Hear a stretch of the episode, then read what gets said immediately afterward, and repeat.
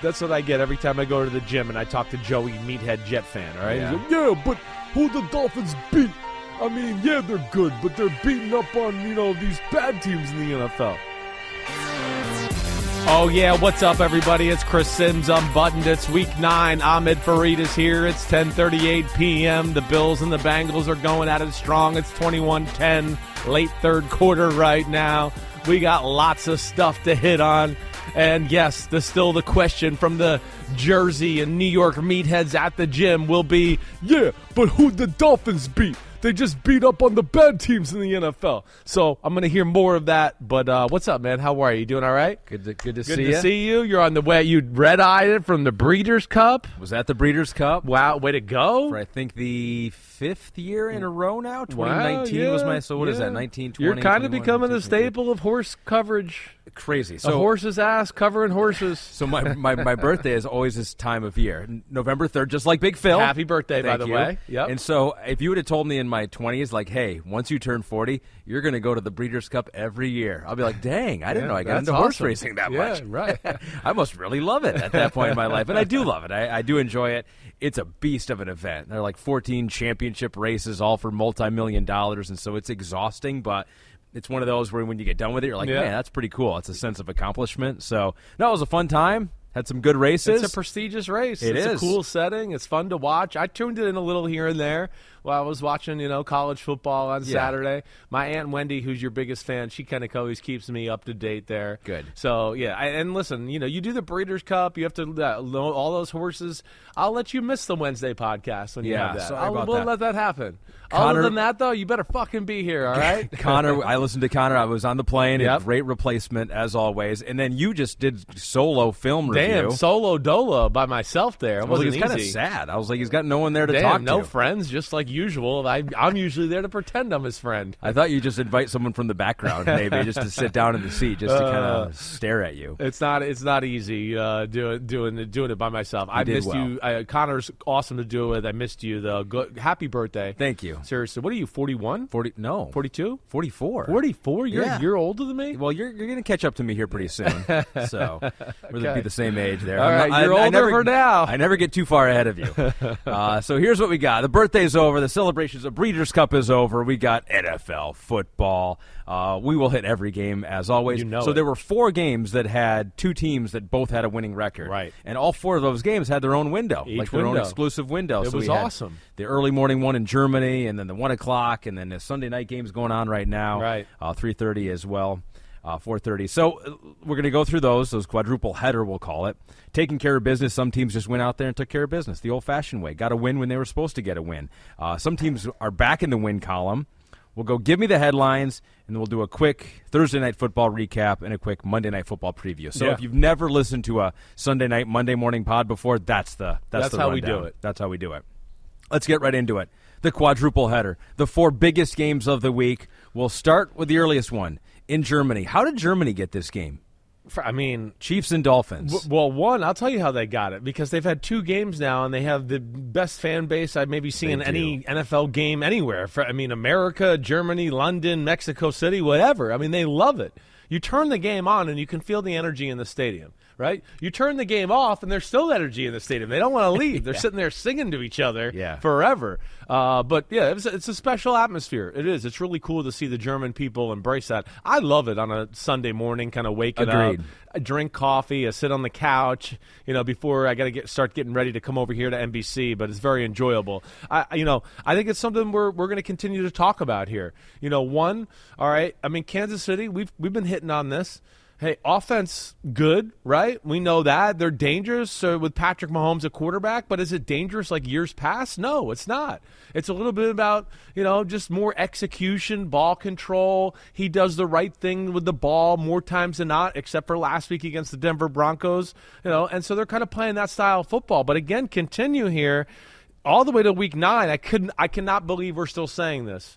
that really they're playing through their defense. Their defense is the strength of their football team. Yeah. And we've never had that through the Mahomes era. And they made life hard on Tua and the Dolphins offense today. So Peter King was there. Yeah. He was talking to Mahomes after the game. Right. And he asked him, is this the best defense that the Chiefs have ever had since you've been here? Yeah. He didn't answer that, but he did say, I do think we have the number one defense in the NFL. Yeah, yeah. I don't know if I'd go that far. Yeah, right. I don't think I would either, but it's worthy of saying. Yeah. It's close, right? They're certainly top five. You know, I'm going to take the Ravens and the Browns over them right now for sure. But 49ers? I think the 49ers, I probably would take their talent on their field. I don't know if I'd take their scheme as the way it looks right now. Now, I think that's where you get into this matchup a little bit and what's kind of cool about it. See, the scheme of Kansas City, one, they do a lot of the things we talk about, right? Remember last year when we were talking about, hey, when you play Miami and you play Philadelphia, you can't sit there and think, oh, we're going to be sound and we're going to do everything. Like, they have too many answers. You're never going to be right all the time, right? So the tactical blitzes, right, every now and then where, you know, we haven't brought this guy off the edge against this personnel all year, and then they bring it, right? So I think it's the curve balls that they bring to the table. And then the other thing that's just they're arguably the best man-to-man coverage football team in the league. And I think that's the big thing that went on today. One, nothing was easy for Tyreek Hill. And you know me. I mean, for my money, and as good as Tua and everybody else has been, the number one thing you have to worry about with Miami is if you slow down Tyreek Hill, you usually slow down their offense. And that's the thing you saw. One, when they did play zone, right, they got hands on him and pushed him around, didn't let him just fly up on the field like we talk about with some teams where he's like, hey, it's the quarterback's in the middle of the drop. He's already past the safety. Nobody touches him, makes him move. They just go, hey, here you go, right? So they didn't let any of that go down. But the big thing is they have the type of people that can play man-to-man. And they play man-to-man knowing where help is, so they're smart in how they do it, right? But that was, to me, again, the key to the game is tactical blitzes. Their defensive line did not let Miami run the ball. Now, everyone's going to look at it and go, well, Mostert had 85 yards, and I'm going to tell you that most of those came on, like, the last two drives of the game when the game was kind of done. Like, it was like they were playing prevent defenses and, like, going, okay, run the ball. We'd like you to run the ball and let the clock run out here, right? So in the competitive part of the game, Miami could not run the ball consistently well. They couldn't pass protect well. There was good blitzes like we talked about off of that. And then they're one of the few teams I've seen so far that said, you know what, we'll get in your face and play man-to-man against all your guys. And that's because they got some dudes in Lejarius Need, McDuffie, and Watson, who are phenomenal cover guys. You know, Watson, 23, or not 23, the other young corner, I'm blanking on his damn name, who's really good too, has great length. But they were able to match up is my point. And not let Tua just go, oh, here's little play action, boom, you're wide open over the middle, right? Yep. So none of that. And you know what I've said. One thing I've questioned with Miami, which I think we're going to continue to question, is, you know, obviously they're feasting on the poor right now. They're not. I mean, they played three teams with above 500 record here. Who did Dolphins beat? Who'd they beat? Exactly. It goes back to that. And I can't say that I can disagree with that at this point. I can't.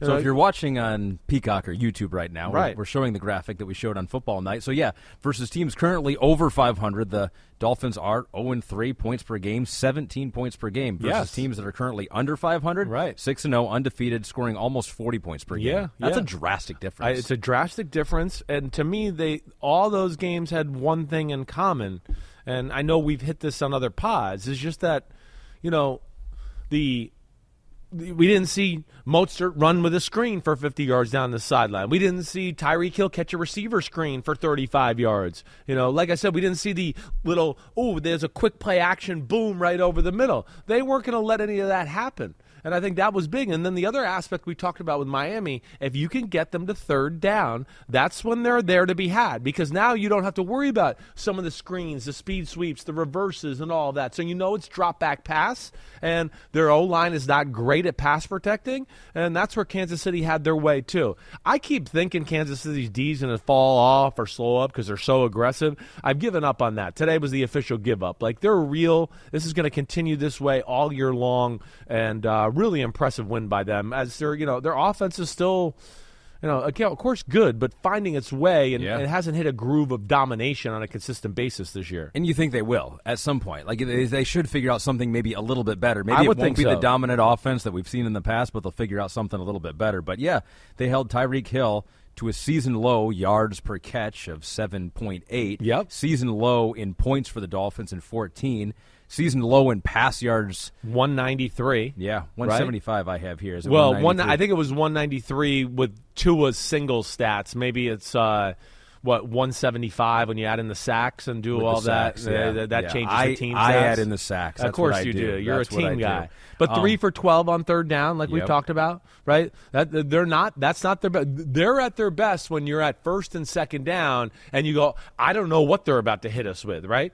So if you go back and look at the games where they just tore it up, they don't get the third down that much because it's like first down, 6 yards. Second down, oh, we could run it. We could throw it. We could throw a screen. We could throw a bomb. And the defense is like, I don't know what the fuck's coming. And they go, okay, yeah, we screwed you over. We were right. And they didn't get in a lot of those situations today, but I got to give credit. Steve Spagnuolo is one of the best defensive coordinators in football in exposing pass protections, disguising coverages, and, you know, not being afraid to call some aggressive coverages when the time needs it, and that's where he's really impressive to me. I don't know if you saw at the end of the game, Mike McDaniel was giving the handshakes and whatever, and then Steve Spagnuolo came over, and he just saw a look on Mike McDaniel's face. It was where like, man, he was like, I smiled, respect like, you. Totally, yeah, 100%. I could believe that. Spags has gone to another level over the last year, in my opinion, with just his game planning and what he brings to the table on a weekly basis. And, of course, the one he had in the Super Bowl was extremely impressive against, you know, the Eagles, and has continued right on to this year. And they hit in the draft with some of these young guys. Like, they can play. So no I think doubt. That's a part of it, too. It gives them more confidence to do some of this stuff. It's a great point by you because, like, Karlaftis is continuing. I mean, he shows up every week. Leo Chanel, the defensive line, the linebacker's great. Yeah. And then all the secondary players we talked about. Joshua Williams, was that the other guy? That's who I was thinking about, Joshua Williams. You know, Joshua Williams and Watson –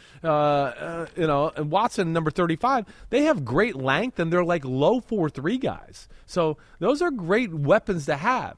And, hey, one of the big plays of the day was the defense with the 59-yard fumble return, right? Yeah. Byron Cook. Okay, so that I'm glad you brought me there. Yeah, good. By far my favorite part of the game. I've talked to you about this for years on this podcast. Yes. So the first thing I did when I got here at NBC, they go, Ahmed, what do you know nothing about? And I go, horse racing and rugby. They go, good, you're doing both of them.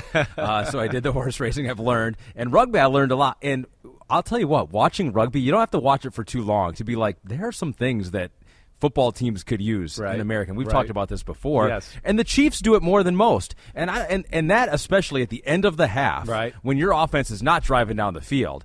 I mean, that is the perfect time to take a little bit of a chance. You just turned them over. Right. The worst case, if we can make something happen. Worst case scenario is you give the ball right back, but it's like whatever. Then it's just like offsetting penalties. You know, we go back to where we were before. Yeah. Like, I liked what I saw. I do, too. I think that was the right scenario there. For sure. Plus, you know you're on the edge of the field, right? It was a receiver. It's not like a bunch of people around you, so it's not like you're laddering the ball in the middle, like you picked up a fumble in between the tackles, right? And now there's like 75 people around you. You want to go, whoa, be careful laddering the ball there. But you're out on the edge. He got spun around. I believe that was Lonnie Edwards, right? The safety. And he gets spun around, and he recognized, or Mike Edwards, excuse me, not Lonnie Edwards.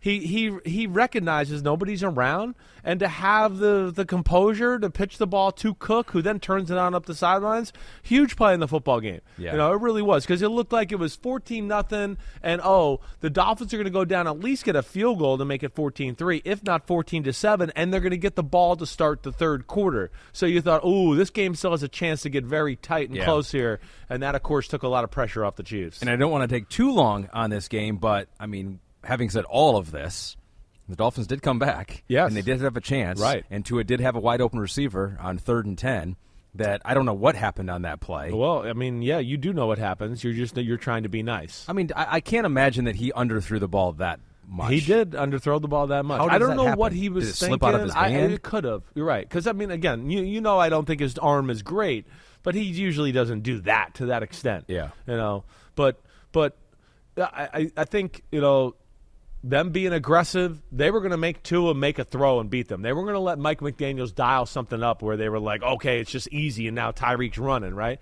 That you could see that was their thing at the end, right? That was off the, so Mahomes fumbled. They get the touchdown. They make it 21-14. It's looking good. It's late in the game. It's right at the end of the game. And they're trying to second to last play. And they're playing man-to-man. And he kind of looked like he threw it off his back foot.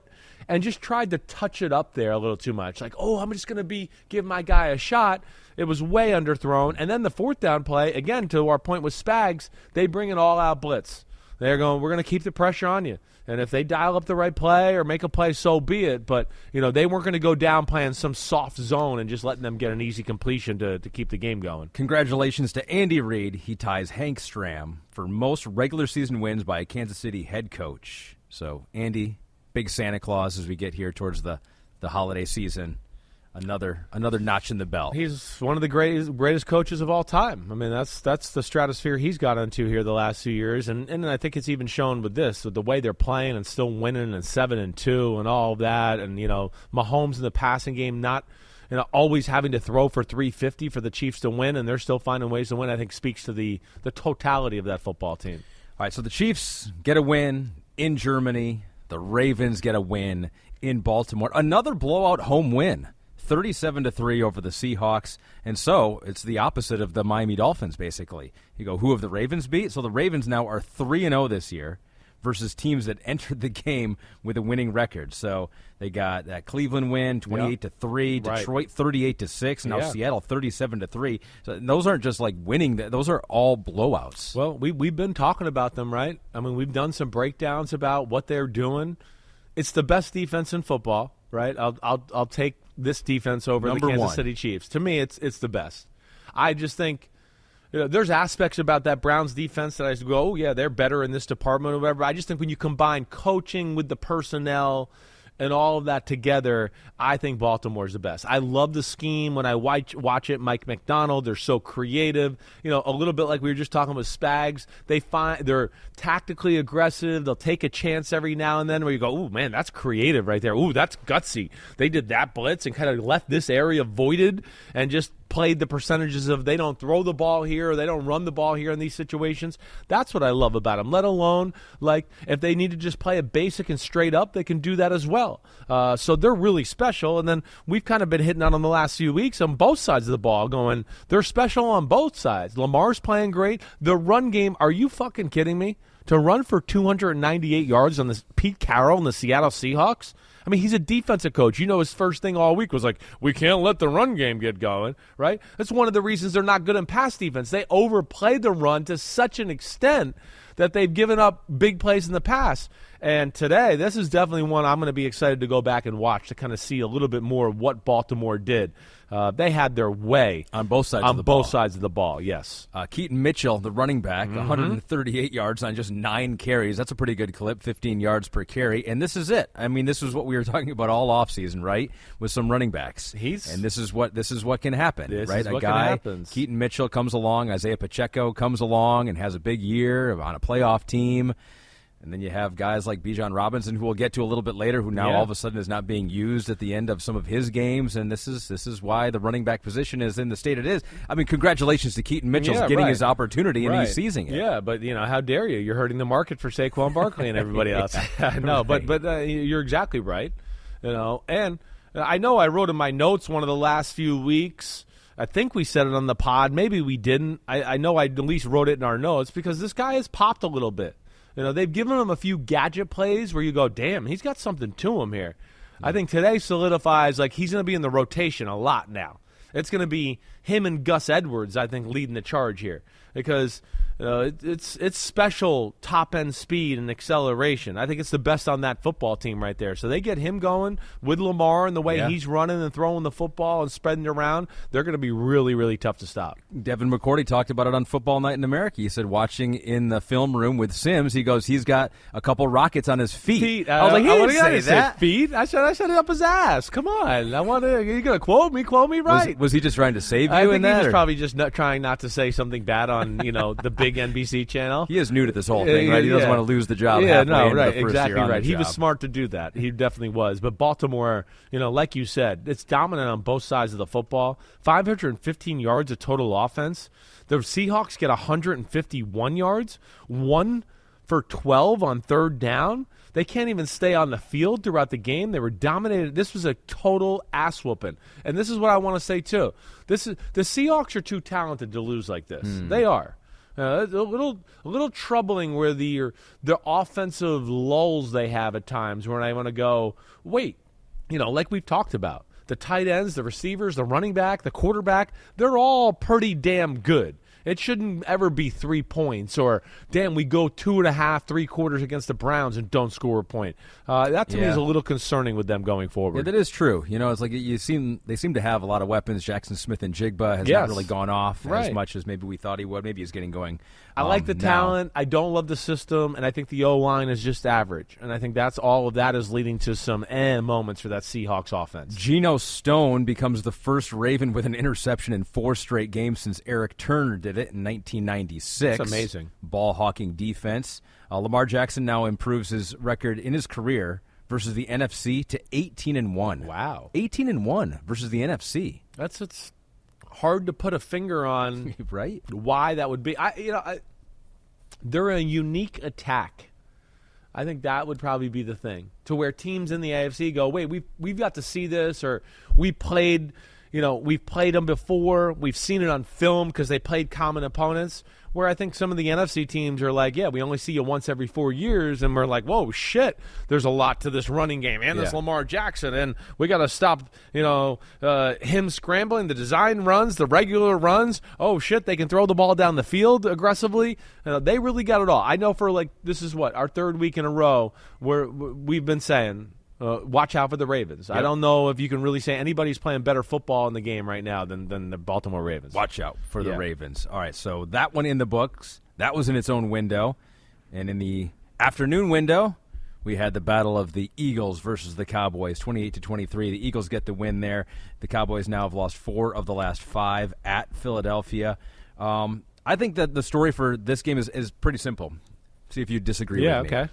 Eagles continue to find ways to win with the talent and the most talented players they have on the team. That's right. A.J. Brown with another touchdown. Yep. And the Dallas Cowboys, as we've seen in the past few years, a good team that just is, it seems like in the big moments, is just a couple of plays short. It feels like against these type of teams, they have to play desperately good.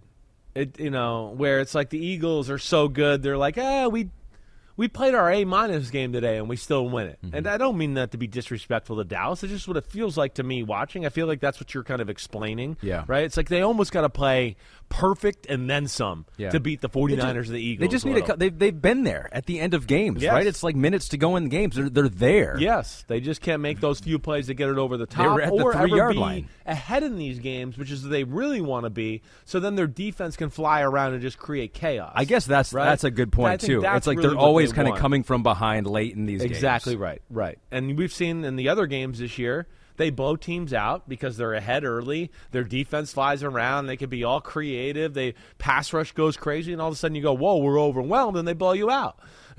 But I think there's encouraging things here as far as Dallas. Nonetheless, Dallas is going to come away with this game and go, hey, when they come to our place in December, we proved to ourselves we can beat them, right? I think that's the big thing there. We'll get them on our stadium, on our field turf, where the game's faster and we're more conducive to that environment.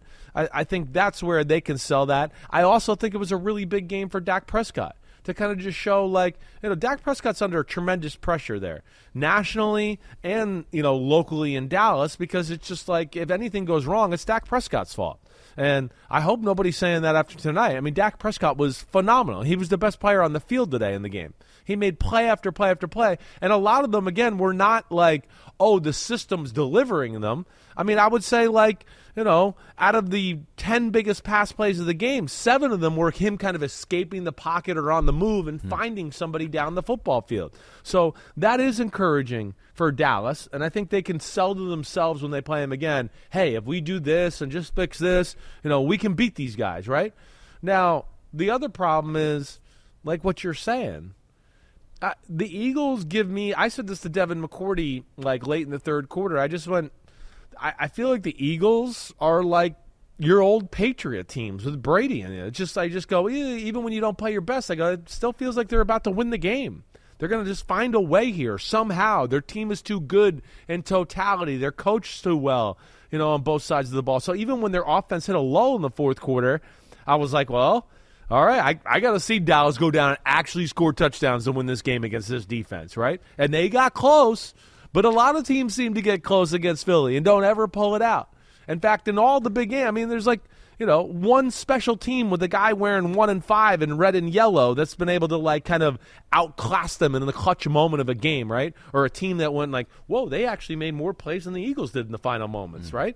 I mean, it just seems like that. We've been saying that for 2 years, where you watch a game, they have a few game, one game every other week or every 3 weeks where you go, they're not playing their best, but they're going to find a way to win, and today was the defense. Yeah. The defense came up big in all the big moments at the end of the football game. You say they remind you of the Patriots back in the day. Yeah. Let me give you another comparison here. Perhaps the Colts of the early 2000s. Okay. Because just for this stat, maybe not in the style that they play, but they're the first team to start 8-1 or better in consecutive seasons since the 2005-2006 Colts. The Colts in 2005 lost in the playoffs, but then won the Super Bowl. In 2006, they had to grow into it. Yeah. But two good starts, two back-to-back years for them. And, yeah, they've been in these close games so far this year. Their sixth win this season by 9 points or fewer, which, I mean, that was the Vikings' MO last year and didn't necessarily help them in the playoffs. Yeah. But it does feel like I think it'll help them. They have the confidence they can win these games. They can. And they know that, like, hey, I think they realize they can take it to another level when they have maybe a little fear. I don't think Dallas scares them.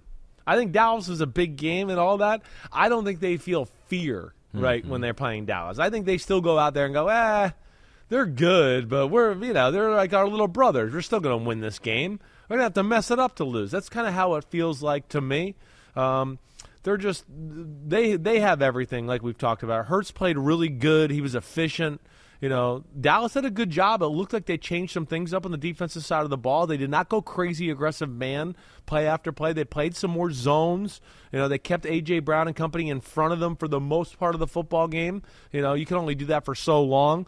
But, yeah, at the end of the day, it was the defense. Right tackle has got to be an issue for Dallas. Steele at right tackle got abused consistently throughout the game, and especially towards the end of the game. You know, when they get 3 sacks in the last 3 minutes, 5 sacks total, and they were around Dak Prescott a lot, and he made some great escapes to throw the ball and get plays down the field. Before we move on to the next game, let's give some credit to some of those guys that were making Dak Prescott escape the pocket. Josh Sweat with 6 quarterback pressures per next-gen stats, now tied with Micah Parsons for most in the NFL this season with 50, so it's Micah Parsons and Josh Sweat.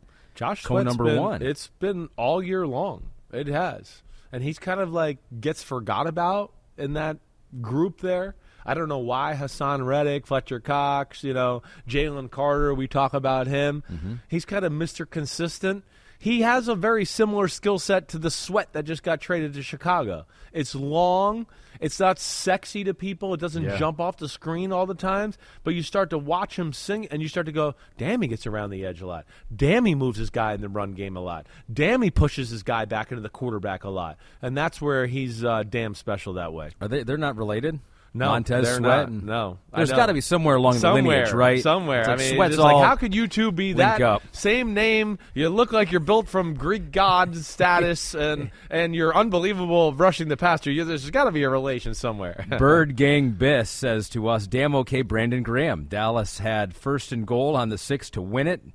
Bird's definitely on tilt. BG with 2 huge sacks to help seal it." Yeah, he did. He just 14 years deep, still wrecking games. Unbelievable. Perfect spot for him. You know, gets to be the backup, coming in situations like that. He's fresh, right? So, and that's where they're special too, is they can just send waves of guys at you. But yeah, Brandon Graham, you know, off that right edge of the offense against Steele. Definitely some big moments down the stretch. And the only other game that had its own window and had 2 teams with a winning record going in, the Buffalo Bills, the Cincinnati Bengals on Sunday Night Football on NBC. There's about 6.5 minutes to go in this game. Yep. Do we want to table it? Well, so we came on and it was 21-10, right? That's what I kind of said, 21-10 Bengals. The Bills drove down the field, and I didn't want to interrupt you and us when we were talking. I was like rolling. I know you were like rolling. You were probably, totally in like the zone. I did not want to mess with it. The Bills drove down the field at 21-10. It was an impressive drive. They were going. He threw the ball over the middle to Dalton Kincaid, who kind of like jumped over somebody, and they made him flip, and as he was flipping, the linebacker went by him and hit the ball, and he fumbled before he hit the ground. And it was Jermaine Pratt Second week in a row, big play by him. And then the Bengals got the ball and went on a long drive, got inside the 10 of Buffalo, but had to settle for a field goal. So now we're at 24-10 with 5:30 left. Allen's moving to the left. He was looking to throw a laser. He throws it short, and it's incomplete. It's 2nd and 10. So we'll pick up the final. At the end of this game, we'll pick up the final analysis the Chris Sims Unbuttoned This podcast. Game was playing out just like our pregame analysis would have said, and everything we've talked about these two teams, it's playing out just as you would expect. And so that's a little preview. And I like to say this, so that means we were completely right on this one. That's why I was saying that. We nailed this one. Time to go into the printing press. Oh, we're getting the paper out early on this Sunday night, Monday morning. It's daylight savings. We went back an hour, so it's really 12 o'clock, so we didn't adjust the time on the printing press. People's, internal clocks want their paper at the same time, regardless of what the clock says. Right. That's a good point. Give me the headlines presented by Hyundai. So let's do that. Well, we got two games in here, two great comebacks, two unusual, improbable finishes, too, I would say. Yes. The Vikings come back, beat the Falcons 31-28. The headline for this game is... First day on the Dobbs. Hello. Damn. I mean, really, seriously, are you kidding me? You're there for 4 days.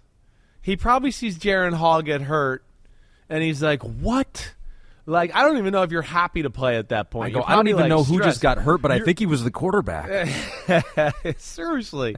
I mean, there's probably guys in the locker room he doesn't know the names of still. You know, he's still trying to figure out the language and some of the rules of some of the offensive plays. He gets thrust into action, and it's ugly for a while. I mean, it wasn't like he came in and you were like, oh man, look at this guy. He's a natural. It was a safety. It was another strip sack fumble. Exactly right. I mean, it looked like, oh man, this is not going to be a good day or, end the right way. In fact, he ended up having, I think, 2 strip sack fumbles on the day, actually. But, yeah, the safety – so early on in the football game, this is what Minnesota's defense saved the day early on. The fact that they held Atlanta to 3 field goals early on and the game was only 11-3 instead of maybe much worse, okay, that to me was one of the big gifts of the day.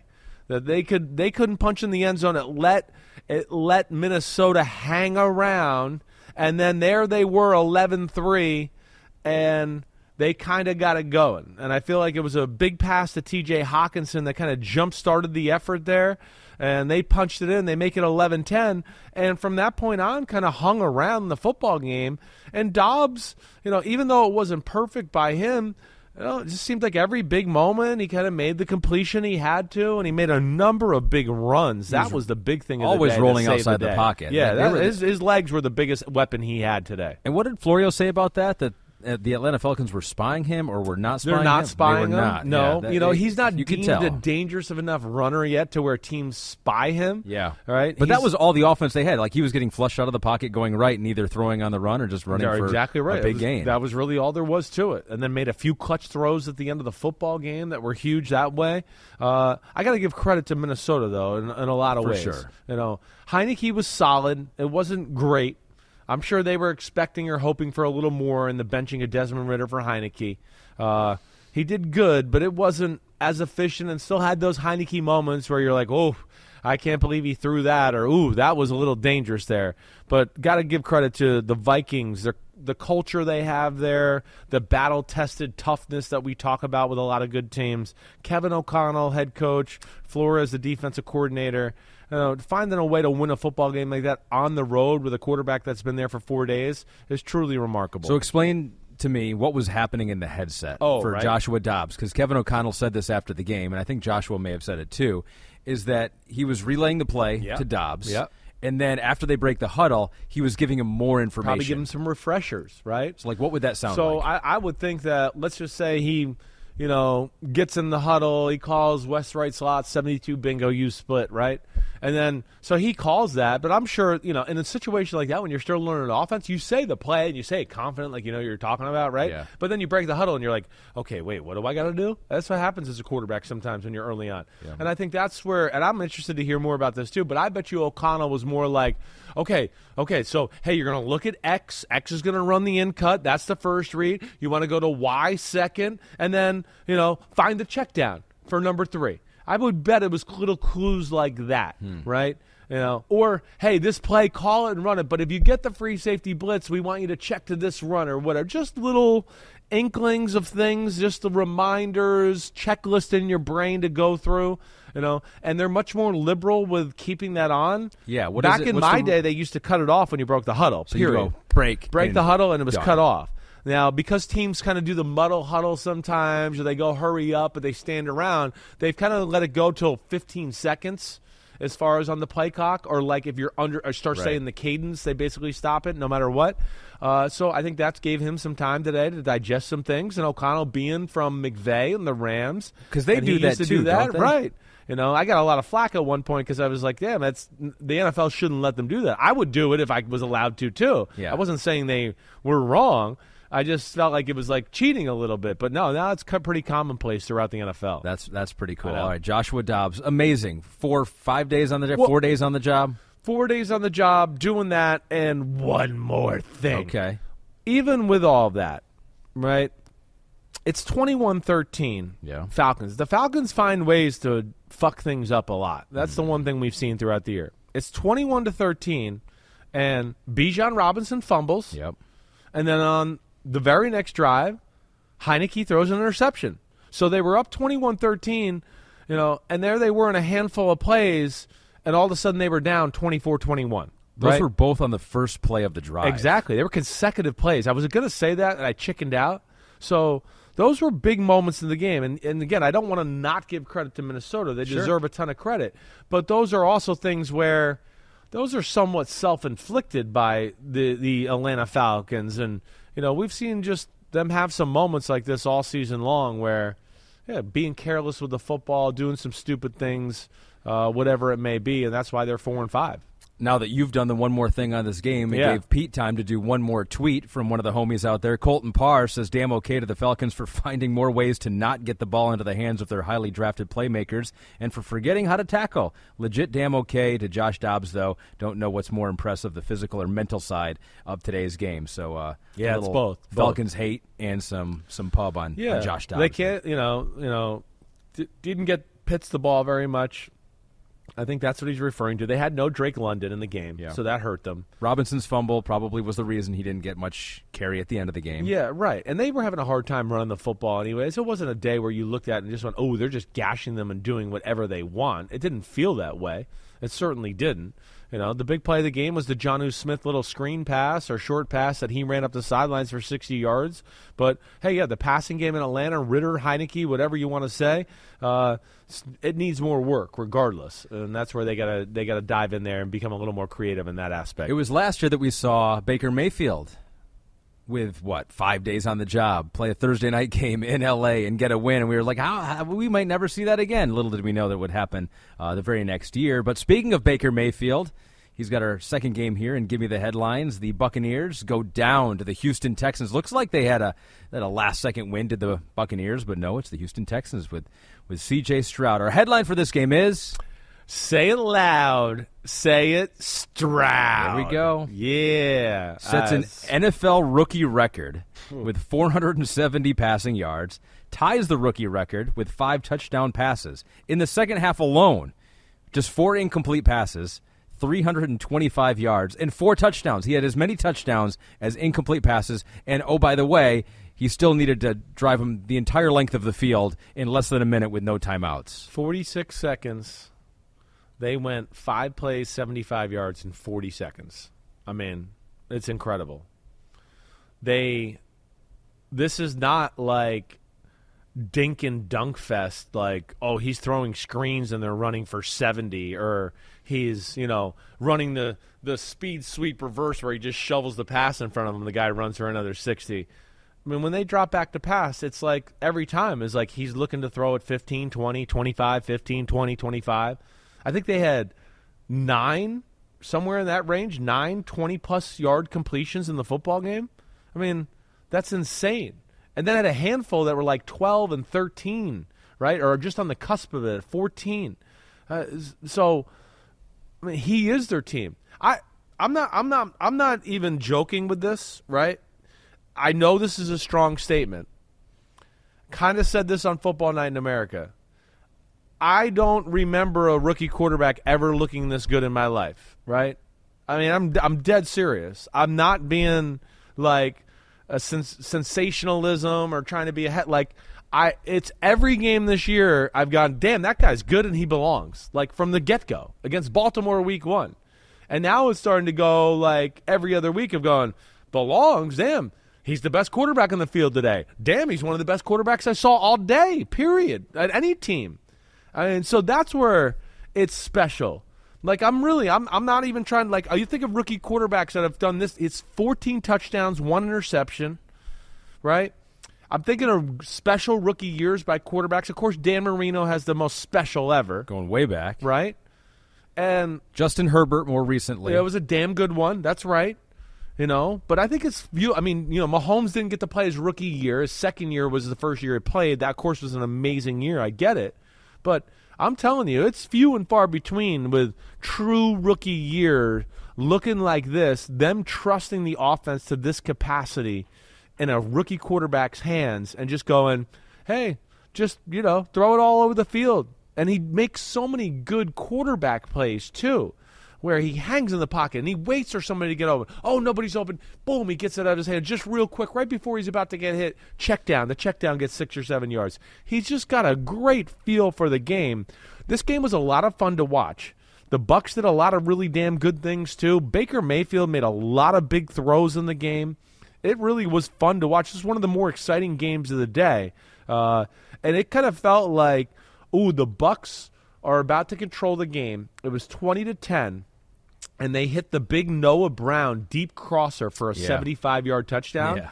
And it kind of just went into a shootout from there on out. Because it kind of felt like, oh, the Bucs got them. They're kind of stalling out a little on Houston's offense. And from that point on, it was just one big play after another by both offenses. And, of course, yeah, when it went 37-33, Bucs, great drive by Baker Mayfield. He throws a great touchdown pass. Like, that's it. I went, that's it. That's just not enough time. You know, they don't have that dude at receiver that you're just going to go, oh, he's going to be able to – and it didn't matter. It's just the quality of the throws. And Bobby Slovic, the offensive coordinator, got to give him a lot of credit the way he ties the game together and has made, you know, C.J. Stroud so confident and so damn good out there on the field.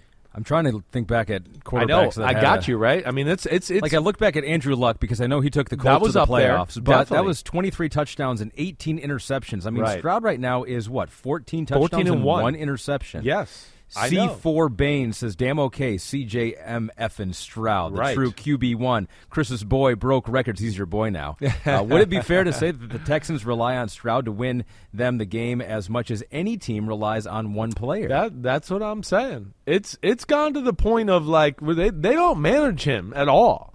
It's gone to the point of, like, hey, can you win us the game every week, right? It was ugly last week against Carolina.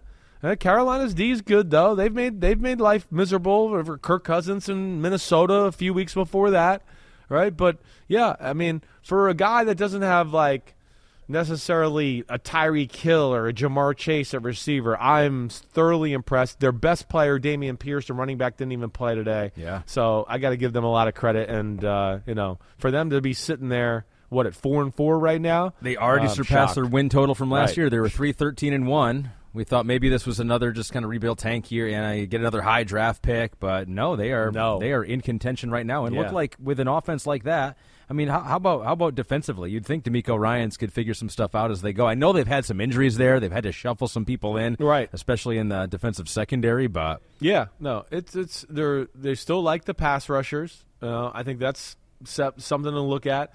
You know, I think they're building their.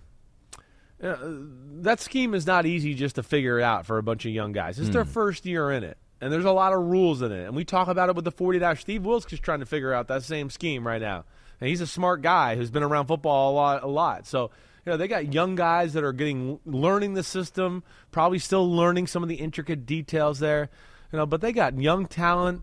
Nick Casario's done a really good job. Their draft picks, a lot of them hit, and I questioned a few of them, and I was like, I don't know if that's great, but – They've built quite the football team there, and yeah, the offseason they acquire a few more pieces for that defense there. They're going to be a handful on that side of the ball. Bucs are trending in the wrong direction. They are definitely in the post Tom Brady era now. longest losing streak, 4 games since 2019. And that was Give Me the Headlines, presented by Hyundai. It's a 6-point game between the Bengals and Bills. Oh, yep. Long, ugly drive by the Bills. They went down. They scored, right? They got the 2-point conversion. It was a 23 left. 12-play, 75-yard drive. So they down by 6. It's over. It's over. They're taking a knee. It's over. The Bengals came out super aggressive, up by 6, and like threw the ball. And we're like, we're not going to go down running the clock out, seeing Josh Allen get the ball one time. Burrow made some big plays to close it out. So we're going to do our recap even before the Chevrolet postgame show, where they have Melissa interviewing the stars of the game. We're going to do it. We're going to do it before Melissa can do that. So let's get into it. The Bengals get the win. Everyone but Jason Garrett picked the Bengals to win from the panel. Jeez, you guys crushed it. What was he thinking? Well done, well done. I mean, a statement win for the Cincinnati Bengals at home. People thought they were going to win. The Buffalo Bills have looked like a team that's not going to make the playoffs at time this year, and also at times looked like one of the better teams in football this year. They just continue that roller coaster. What's your big headline from this game? I think it got a pretty. I mean, Buffalo's going to be a handful. As long as they got that guy at quarterback, they're going to be a pain in the ass. Buffalo, I just worry that the same thing we always talk about. The offense is still. I think they're still finding their way, and it's week 9. I do think they're trying to adjust on the fly of starting to feature other guys, get the ball to other guys in other guys' hands. They're doing their best. Dalton Kincaid had more targets than Stephon Diggs, 11 targets to just 7 for Diggs today. They were still the top 2. Yeah. And this is one of those games, too, where this is a tough matchup for Buffalo. It is in a lot of ways. The other side of that is Buffalo, I don't think, has enough studs on the defensive side of the ball to hang with a team like Cincinnati. I just don't. Would they have without all the injuries? Yeah, it would have been very interesting. Their scheme is not conducive to stopping Cincinnati. Like we talked about, Buffalo plays a ton of zone. When they played zones tonight, Joe picked them apart. Now, they took some chances, Buffalo, that I don't see them normally do. They did dabble in a little more man and brought some blitzes tonight because I think they realized if we play our normal way, we're not going to get it done. He's just going to slowly tear us apart. He tore them apart anyways. He went 31 of 44 for 348, right? And, I mean, he had a damn good day. And they got Higgins a few times when they played man-to-man on him where they went, okay, we'll take a shot. They almost hit Jamar Chase on a deep post that we saw right before we came on. Buffalo, to me, is going to be like this the whole year. I don't think Buffalo, there's any way they can win the AFC East. I don't think so. We'll see. I don't know. Miami, again, of course, is not as good as maybe we thought. But I don't see Buffalo dominance coming at any time in the near future is what I'm saying. I just don't see enough quality football players that way. And then with a team like, Cincinnati, they're got a good front four. They got 2 good linebackers. They're good in the secondary. And then they got a defense that, like we talk about all the time, you don't know what their coverages are or what the hell they're doing sometimes. The weight of the skies is so game plan specific. And the Bengals offense has found its groove, like we've talked about before, of just their ability to this is how they play us. We like to go to these plays. They're getting a little more creative. But the O-line being healthy, Burrow being healthy, we're seeing what's happening there, and the defense is continuing to get better. And I think the Bengals are on a true upward trajectory, and the Bills are kind of plateauing and going to play like survival ball from here on out. The Bills now 5-4. Yeah. If the playoffs were to start today, are they out? We'd all freak out, first of all, because it's like, what's going on? Why are they starting the playoffs so early? But funny. Also, the Bills would be out. They would be out. Yeah, it's not shocking. And again, these are things that we questioned about them before the year, and we'll see where it goes. Now they got unlucky with all the injuries, like you talked about, But there's some concerns with Buffalo. We'll see if their offense – I think their offense is going to have to carry the show for the most part. It just feels that way. I think their defense could be solid, sound, but I don't think they're going to be dominant and be able to just shut teams out. I don't think that's happening. So we'll see if they can continue to spread the ball and find the right way there. But watch out for Cincinnati.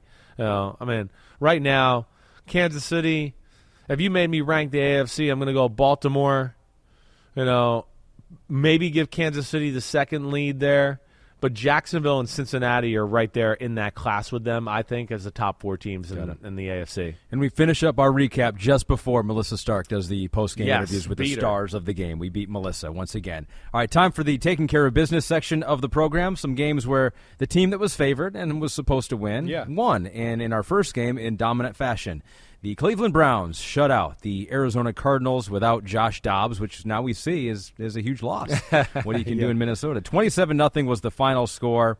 It's their first shutout, surprisingly, since 2007. They've had a whole lot of talent on that defensive side, but haven't really put it all together like this in recent memory. Let's get right to the Inside the Numbers, powered by AWS, because I think it speaks to what they've done here and the defensive success rate. So the Browns defense allowed 59 net yards on 48 plays in Week 9. Is that amazing? Recording the highest defensive success rate, that is 87.5%, in a game in the next-gen stats era. Yeah, it was an ass-whooping on that side of the ball. There's no other way to say it. So now they have the number one success rate, and so I don't know exactly what goes into determining success rate. Is that just like you won the play? Basically, I'm guessing so. It's like I give that to the defense. It's like 3 yards. You're like, I give that to the defense. Yeah, I think they won that. That's exactly what it is. So, right? Yeah, 4 yards on first down. Pete is explaining to in my ear. There's a lot of numbers involved here, but I trust the people at AWS that they got this handled. So Cleveland right now, according to their metric success rate, they're number one in the NFL, 69%. Baltimore Ravens, you just declared the Baltimore Ravens the number one defense in the NFL. But not in success rate. Not in success rate. According to AWS, they're number two at 63%. Yeah, I mean, Cleveland's special on that side of the ball. And then you couple it together with, like a not necessarily bell cow running attack by Arizona. They've kind of done it with bells and whistles and Josh Dobbs running the ball a little bit and quarterback design runs and through trickeration. Right? No James Conner in the football game, and you're starting a rookie quarterback? I mean, really. Like, could you pick a worse place for a rookie quarterback to start his career? Yeah. Hey, you're only going to play Cleveland. They're only one of the best defenses we've seen in football over the last few years. And you're going to go to Cleveland, and deal with the elements, and you're by the lake, and it's windy, and deal with all that. I mean, they had no chance. Clayton Tune had no chance of success in this football game. Where'd he play college? It was Houston, He went to Houston, right. So he's a warm-weather guy, too. Warm-weather guy, used to a humid ball and throwing it all around. This was a great get-right, get-back game for Cleveland. I'm sure they were sick after losing to Seattle last week. They probably felt like that, slipped away from them. Arizona's defense did okay. They kept them in the football game for a long time, right? Watson was not necessarily sharp to begin with. They weren't dominating in the running the ball early on. But as it slowly went on, Watson made some big plays, hit Amari Cooper a few times. He scrambled a few times. Their defense created some, short fields and turnovers, and it was kind of just a boring ass-whooping by Cleveland over the Cardinals. Yeah, the Cardinals now currently hold the number one pick in the 2024 draft. There we go. That's what they wanted. Crash for Caleb or whatever we're talking about here. It's their worst start since 2006. They're 1-8 right now. That is interesting what they're going to do with that. I don't know what they're going to do either. We got to see what Kyler Murray is. I would think they got to see him first and kind of just get a feel for him, the person, his skill set as a player, how it fits in their offense, and where do they want to go from there. They could be, hey, we have the number one pick in the draft. We're good with Kyler Murray. And now get a king's ransom for somebody else that wants Caleb Williams, right? Yeah. So there's a lot of ways this could go, and I would think they got to, continue to evaluate this whole situation. But, Cleveland, if they can get Deshaun Watson going, he made a big throw, awesome throw to Cooper, early in the game. He needed another one later in the football game. If they can get him going, throwing the football, and become dangerous in that department, Cleveland's going to be there into the very end and get in the playoffs and be a real pain in the butt for whoever they play in the playoffs. And now legally, I have to close the segment. That was Inside the Numbers, powered by AWS. We move on to the New Orleans Saints. Yeah. Taking care of business against the Chicago Bears. Chicago looked pretty good early in this one. Yes, they definitely did, right? Secret Bagent man made some plays. Secret Bagent man, they were moving the ball. He was running. He was making throws. I mean, hey, listen, they got something there. And I know they got Justin Fields, but you got something in Tyson Bagent who's, he's showing the physical abilities of an NFL starting quarterback. But is he showing the ability to rein those in when it matters the most. No, probably not. Probably not. You know, I know he had the 3 interceptions. You know, one was a good play by the defender. The other, you know, the last one, I think he threw the ball, had a guy open over the middle. He threw it behind the guy. You know, the big story of the day was Paulson Adebo getting 2 interceptions, also forcing a fumble, doing all of that. But yeah, early on in the football game, I mean, the game was kind of going back and forth, and it was fun to watch. It was, but you know, yeah, Bagent's inexperience, his, you know, just little loose with the football, and the Saints having some playmakers on D, you know, never like, you know, what do I want to say? Never, you know, I don't remember any huge big pass plays. They challenged the Bears is what I was trying to say. You know, as far as it looked like they were going to make Bagent make throws, he did that early on. But as the game went on, yeah, he made a few mistakes. And Saints, it's encouraging. It's good they won the game. Yeah. It was kind of bleh. I don't know how to feel about the New Orleans Saints, right? Because I'm looking up and down. Like, Adebo had the huge game with the 2 interceptions, the forced fumble, a fumble recovery, too. Taysom Hill was also really interesting in this game, right? Leading rusher for them through a touchdown pass. Also caught a touchdown pass. He is the 2nd player in NFL history with 10 or more pass touchdowns, 10 or more receiving touchdowns, and 25 or more rush touchdowns. The other one was? I don't know. Frank Gifford. Wow. That's a name from the past. Right? That's a good one right there. Taysom Hill will be calling Monday Night Football one day because Frank did that for a while afterwards. I mean, like, the most interesting player in the NFL. They're riding him hard right now. I mean, he's a major staple of the offense and the quarterback design, you know, wildcat runs that he brings to the table. Yeah. You know, again, I think it's smart for a team that hasn't been able to be consistent, throwing the ball, finding big plays that way. Why not? They need to do something there. Carr was pretty good throughout the day. It didn't blow you away. But, yeah, it was one of those days, again, where you know, you expect a little bit more out of that New Orleans offense and some of their explosive football players there. You know, Bears continue to fight, do the right thing there. It's just, yeah, they're young, turning the ball over, you know, not a ton of talent on the defensive side of the ball. You know, it's going to be an uphill battle for them all year. The Saints, I feel like, yeah, they're lucky they're in the NFC South. Lead by 1 game right now. And they're going to be in this conversation the whole year, but they kind of seem like, yeah, they're on path to be one of those teams that if they do get in the playoffs, they lose in the first round, and then we see them next year. I don't see anything elite about the Saints. Their defense, I think, is statistically ranked better than it actually is, and the offense is kind of blah and been unimpressive for the most part, other than last week against the Colts. They are the odds-on favorite, according to DraftKings, to win the NFC South right now at -135. Back in the win column, the Las Vegas Raiders in a tumultuous week. Josh McDaniels gone. You talked about that on Wednesday with Connor. The GM gone as well. And they come out. Antonio Pierce in charge now. He goes, well, let's put the guy in that knows how the Giants operate and knows all their secrets from back in the day. I don't think that worked at all, had any effect, but it looked like it did. 30-6, the Raiders get a win over the Giants. Well, how are you feeling? I mean, pitiful. That was one of the worst performances of the year by the Giants. You know, it was the worst because, you know, I don't know. It was the worst I thought the Giants' defense looked all year. That was the shocking thing. I mean, the Raiders and Aidan O'Connell kind of came out and made plays in the passing game from the get-go, right? And when we've seen the Giants' defense play remarkable and keep them in a lot of football games. So I don't know if there was some curveballs thrown to them because of the coaching changes and some things that they did that broke tendencies, whatever it may be. But I was shocked at, you know, the way they moved the ball. Josh Jacobs ran the ball pretty effectively. And then, I mean, all air got taken out of the Giants when Daniel Jones hurt his knee. I mean, trying to move in the pocket, he jams his right leg in the ground. His right knee kind of collapsed, and it didn't look good. You know, the guys in the viewing, Pete, they'll tell you as soon as he did it, I was like, oh, no. Yeah. Right? And he kind of saw it. And then I hope it's nothing serious. Well, they called a timeout. And they came back in the game, and he didn't do anything on the sideline to test it other than just like, ooh, it feels weird, right? He drops back to pass, and he couldn't even step up in the pocket. His leg gave out, and he just fell to the ground. So that's not a good sign.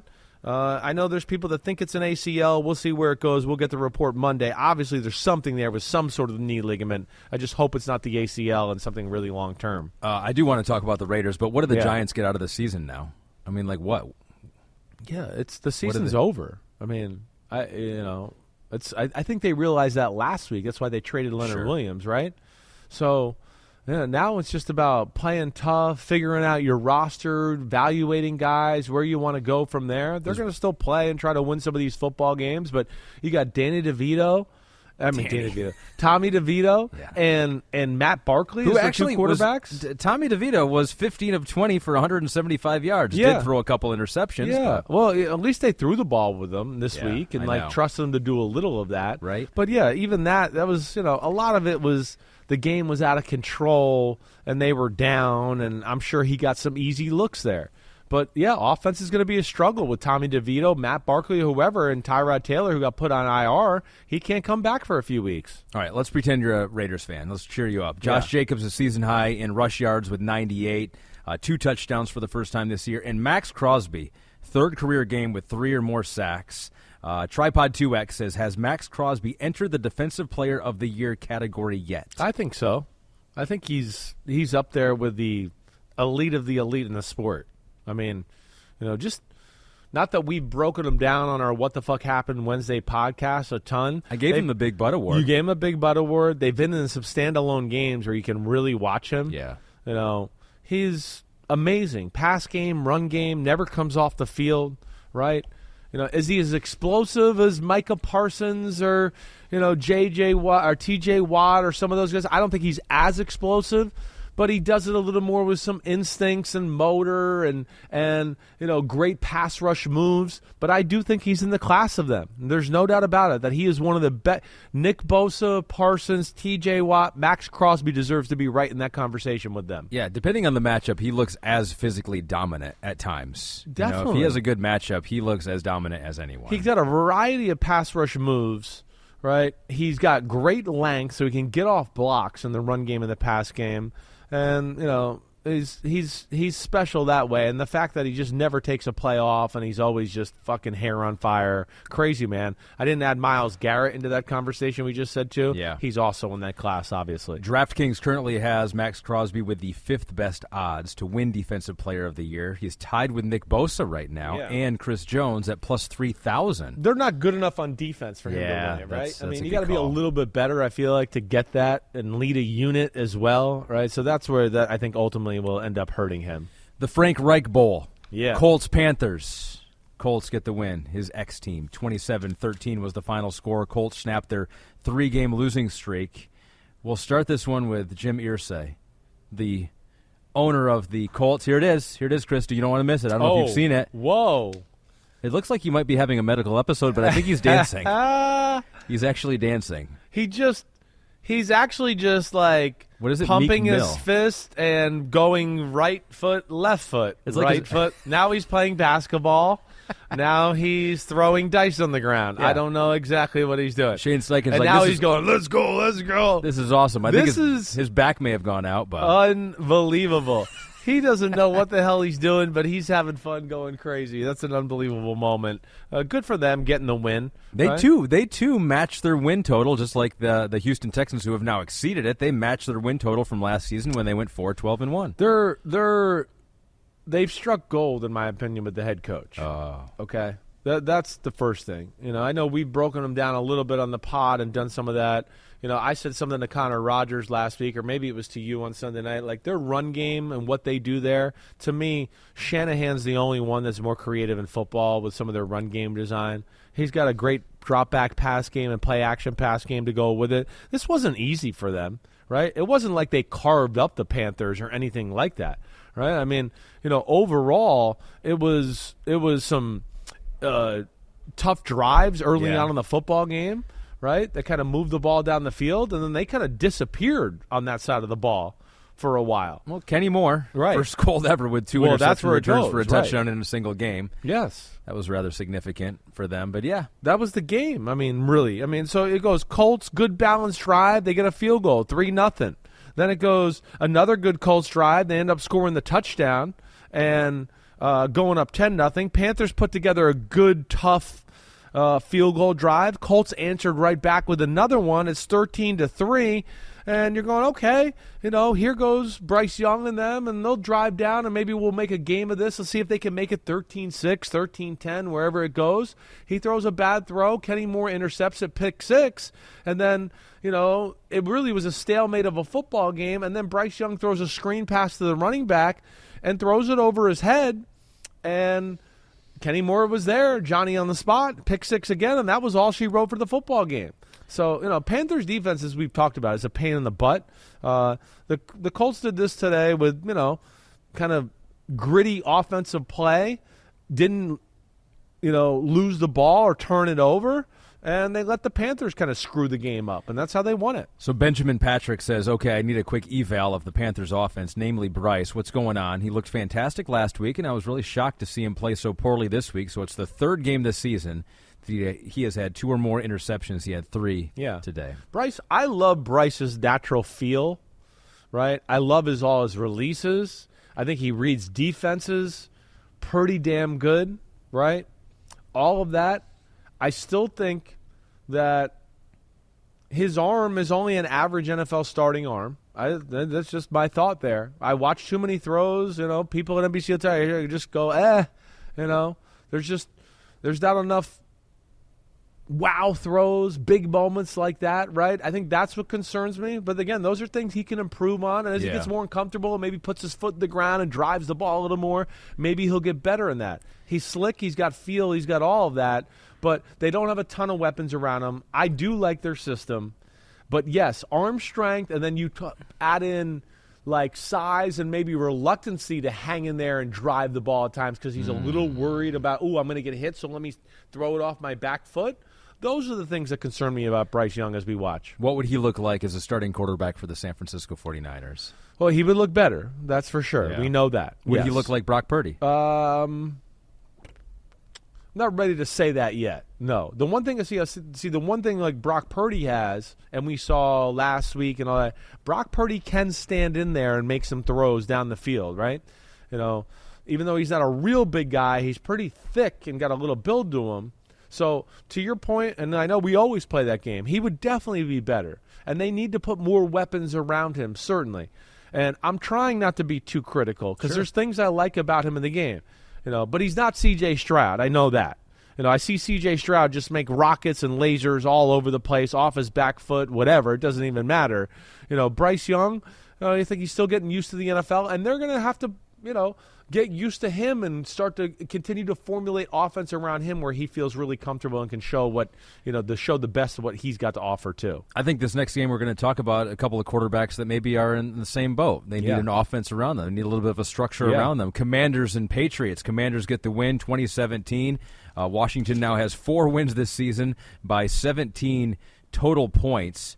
They have consecutive games with over 400 total yards for the first time since 2020. I say this every podcast. I go, I like the Washington offense. I like the playmakers they have. I like Sam Howell. Takes too many sacks. You should, yeah. But I like what they can do. They eke out a win here. Patriots were driving late. Juju Smith-Schuster just dropped one, and it ended up being an interception at the end of the game. But three-point game, Commanders get the win. Yeah, I'm with you on their offense. It has great potential, right? Their offensive line's nothing special like we've talked about, so they're always having to kind of protect that, worry about that to a degree. All right. This was a weird game, and they were dominating the football game early on, right? Dominating the football game, up 10-0, one of those games where you were like, wait, it feels like they should be up more. And they get the ball. They get strip sack fumbled, right? They give the short field to the Patriots. They get a touchdown 10-7. They drive a little bit, have to punt the ball to the Patriots again, and they throw a screen pass to Ramondre Stevenson. No, it was a run off the right side, and he runs for 64 yards for a touchdown. And all of a sudden you're going, damn, the Commanders have been, like, totally controlling this football game, and I got to give Ron Rivera credit after making those two trades and the organization basically saying, we're giving up on this year and basically giving up on you too. Yeah. For the team to come out and fight like that, I got to give them credit for that. Yeah. What were you going to say? You were going to say something to me. 432 yards. No, it was 37 minutes of time of possession for Washington, just 22 for the Patriots in this one. So you're right. It was domination. I don't know. I mean, do you think that they're 4-5 right now? They've got an offense that can score points. I don't know. I guess they're not going to be able to do this defensively against teams that aren't the New England Patriots. That would be the concern. That would be concern. The defense has given up plays all year long. You know, and well, let's see. Can their offense and Bieniemy and Howell, like you're talking about, can they be explosive like they were today? That's still a pretty good defense in New England. You know, they made a number of big plays, and you know, to the point too, right? You know, Howell was great. He gets the strip sack fumble. He throws the horrible interception in the end zone before the half, right? To Kyle Duggar, another point of the football game where you're like, well, you know, they just it felt like they were controlling throughout. That's really what it felt like, and it ended up them just eking out a game and having to rely on their defense to close it out to win the football game in the end. There's some talented guys. There's some dangerous guys there. I think they're going to be in some exciting games. They'll keep fighting here, but I think, you know, 7-10 is kind of how I kind of see it all playing out for them, right? That's what it kind of feels like at best, 8-9. So the Patriots, worst start since the year 2000. They're 2-7 right now. They have the worst record in the AFC. Yes. They're not scoring points. It's not working with Bill O'Brien. The skilled players are not don't stand out. They don't get that much separation. Mac Jones might not be the answer here. They got some questions. They got this point forward. Major questions.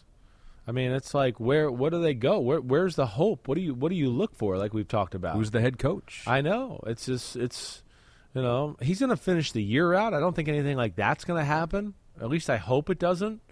But it has the looks of like, yeah, we need to rebuild the New England Patriots. Like the lifeline of this team is already over, if there ever was one to begin with, right?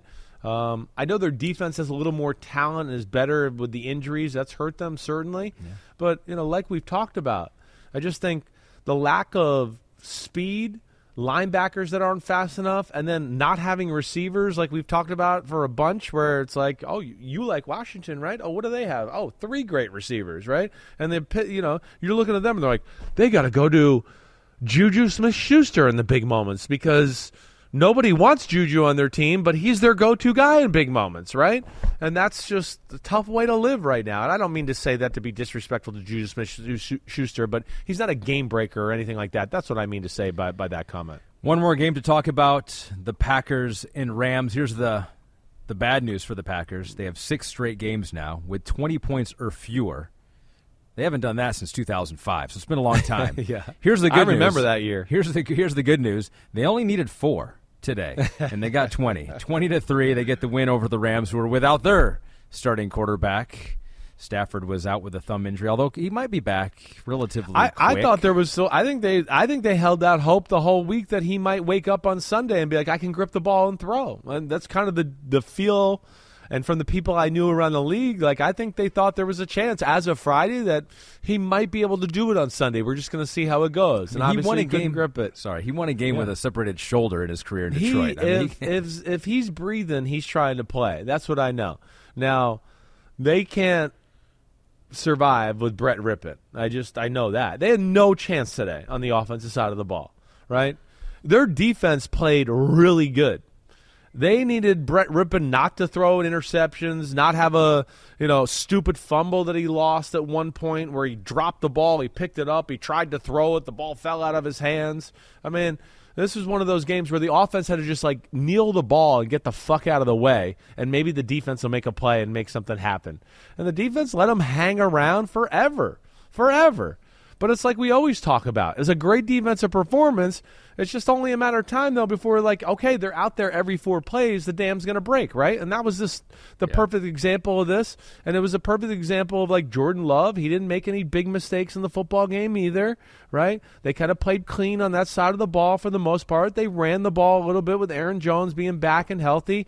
And it was just an ugly football game that, you know, you got a sense pretty early on that, man, the Rams aren't going to be able to score very much here, and it's going to be hard for them to win this one. To your point on Jordan Love, it's his first game with 0 turnovers since week 2, and the Packers do snap that 4-game losing streak. I don't know. If you're going to make a case for, like, most valuable player to their team, yeah, I honestly think you could make a case for Matthew Stafford. Because with him, they look like they can compete. They're with like, anybody. Okay, yes, I know. We're on the field with anyone. Well, our defense is good enough. There's a reason we come out here every Sunday night and I go, I mean, Matthew Vaughan Stafford. I mean, that's the only reason they're in the game. Yeah. His throwing, decision-making, exactly right. It's covering up that's making chicken salad out of chicken shit. I mean, definitely. And he is by far the most valuable player on their football team. And, you know, two, this game should have been worse. I just want to add this in. I mean, Aaron Jones fumbled in his own territory one time, and they had the Wicks, you know, the receiver reaching out. He tried to reach out on a play where he caught the ball, he got up, he tried to reach out, and he fumbled the football, and that gave the Rams the ball. So even the score is a little misleading. I don't want to say it was misleading, but the Packers controlled the game more than even 20-3 would say it did. Those are all the Sunday games. Now for Thursday Night Football in 60 seconds. The Steelers win again when they get outgained. They have been outgained every game this year. Yeah. And they are 5-3. They get a 4-point win over the Titans. It's amazing. It is. I think the first thing you got to do, you know, you always credit Pittsburgh, their 4-quarter play, the fact that it's physical and never die at any moment of the football game. You know, Will Levis was very impressive. He was. I mean, the first 3 quarters, their offense stalled out kind of in the 4th quarter. The pass rush started to get there. They weren't being able to run the ball consistently, so it became a little too much on Will Levis. But, you know, through 3 quarters, it was like, you kind of kept going, can they keep – oh, man, whoa, Levis, good throw. Can they keep this going? Whoa, Levis made another good throw. I mean, it was fun to watch. And, you know, yeah, as the game went on, you just started to get the feeling of, I don't know if Tennessee could consistently move the ball. And it felt like Kenny Pickett and the Steelers were starting to go a little crazy, and they just, you know – staying on the field a little bit. Tennessee couldn't keep drives going, and slowly but surely Pickett and the offense got going, the run game got going, and they kind of controlled the second half of the football game. The Pittsburgh Steelers are 5-3. They are second place in the AFC North. Actually, there's Baltimore at 7-2, and then the three other teams are all 5-3. Oh, well, Pittsburgh, also, this is the greatest thing, is we talk about the hitting, the physicality, the creative on defense. They know who they are. That's the best thing about them right now. Even though it's not, like, best to watch, or if you're a Steelers fan, you're going, I wish it was more. Tomlin and the offense and Pickett at least know, like, wait, yeah, we're ugly. It's just the way it is, but we're not going to make big mistakes. We'll manage. We're just going to hang in there. They're the Giants. A little last year, a little bit. Or the Steelers of the last 3 years, right? But they just do that, and they wait for you to make a mistake, or they make a play on special teams, or whatever it may be, and they come out on top, and they did it again. It's truly remarkable to be outgained in 8 games and be 5-3. I've never seen that in NFL history. One more game to go. Monday Night Football. The Chargers go to the Meadowlands, take on the New York Jets, who are in second place currently in the AFC East. You've talked about maybe that division's more wide open than we thought. Maybe Miami is not as dominant against some of those good teams, and who knows? This could be a big game for the Jets. Definitely, the Jets got to be like the Pittsburgh Steelers a little bit. Like, we're not going to be pretty on offense. We'd like our quarterback to make 3-4 throws a game. We want to run the ball, and we hope our defense just absolutely makes life miserable on whoever we're playing. They got a chance to do that tomorrow night. This is a coin toss type of football game. I took the Chargers. I took the Chargers because they can protect the passer, and I think he'll stand in there and make a lot of great 5- and 8-yard throws. The Jets don't give you a lot of throws down the field. They make you basically throw short to intermediate throws where you be patient, where you pick them apart. I think Herbert and company will do that, you know. And then the Jets being as simple and not scary in the pass game, I think they're going to have a hard time running the ball on the Chargers to where I can see them just, like, controlling the game that way. I think Staley and company will go all in to not let Hall win the game at the running back position. Yeah. I took the Chargers 20-17, but I wouldn't bet money on it because I could certainly see it being 20-17 Jets too. So that means you listening should also not bet money on it. That's right. On Chris's advice there. They do need to win this game, the Chargers, because they have the Detroit Lions in Week 10. That's an automatic loss at this point in the year. Everyone knows that. Well, the AFC, as good as it is, and we know that. I mean, we're starting to see the AFC like we thought. We knew. But like I said, the four teams that we mentioned before, you know, the Chiefs, the Ravens, the Jaguars, the Cincinnati Bengals, they are not going anywhere, and they're only getting better. And then you got teams like Cleveland and Miami who are a pain in the ass and have some elite areas of their football team. So, yeah, they can't fall behind and go 3-5 here, the Chargers. They can't. They do that, you know, they're getting close to being out of this race altogether unless they go on some miraculous run at the end of the year. My God, we did it again. We did it again. 11:56 p.m. Oh, perfect. On a Sunday night. Oh. We've hit all the games. We might have some breaking news. Breaking news. Matt is handing me his entire laptop. Damn, this is, you got me intrigued right here. What's going on? Adam Schefter. So you know this has to be true. He's got the check mark, too. Daniel Jones. No. Okay, Eagles tight end Dallas Goedert. Broken forearm. A fracture in his forearm. Yes. Will undergo an MRI on Monday to determine if there's any further damage. Either way, Goedert is set to miss time and is an injured reserve candidate. I saw it.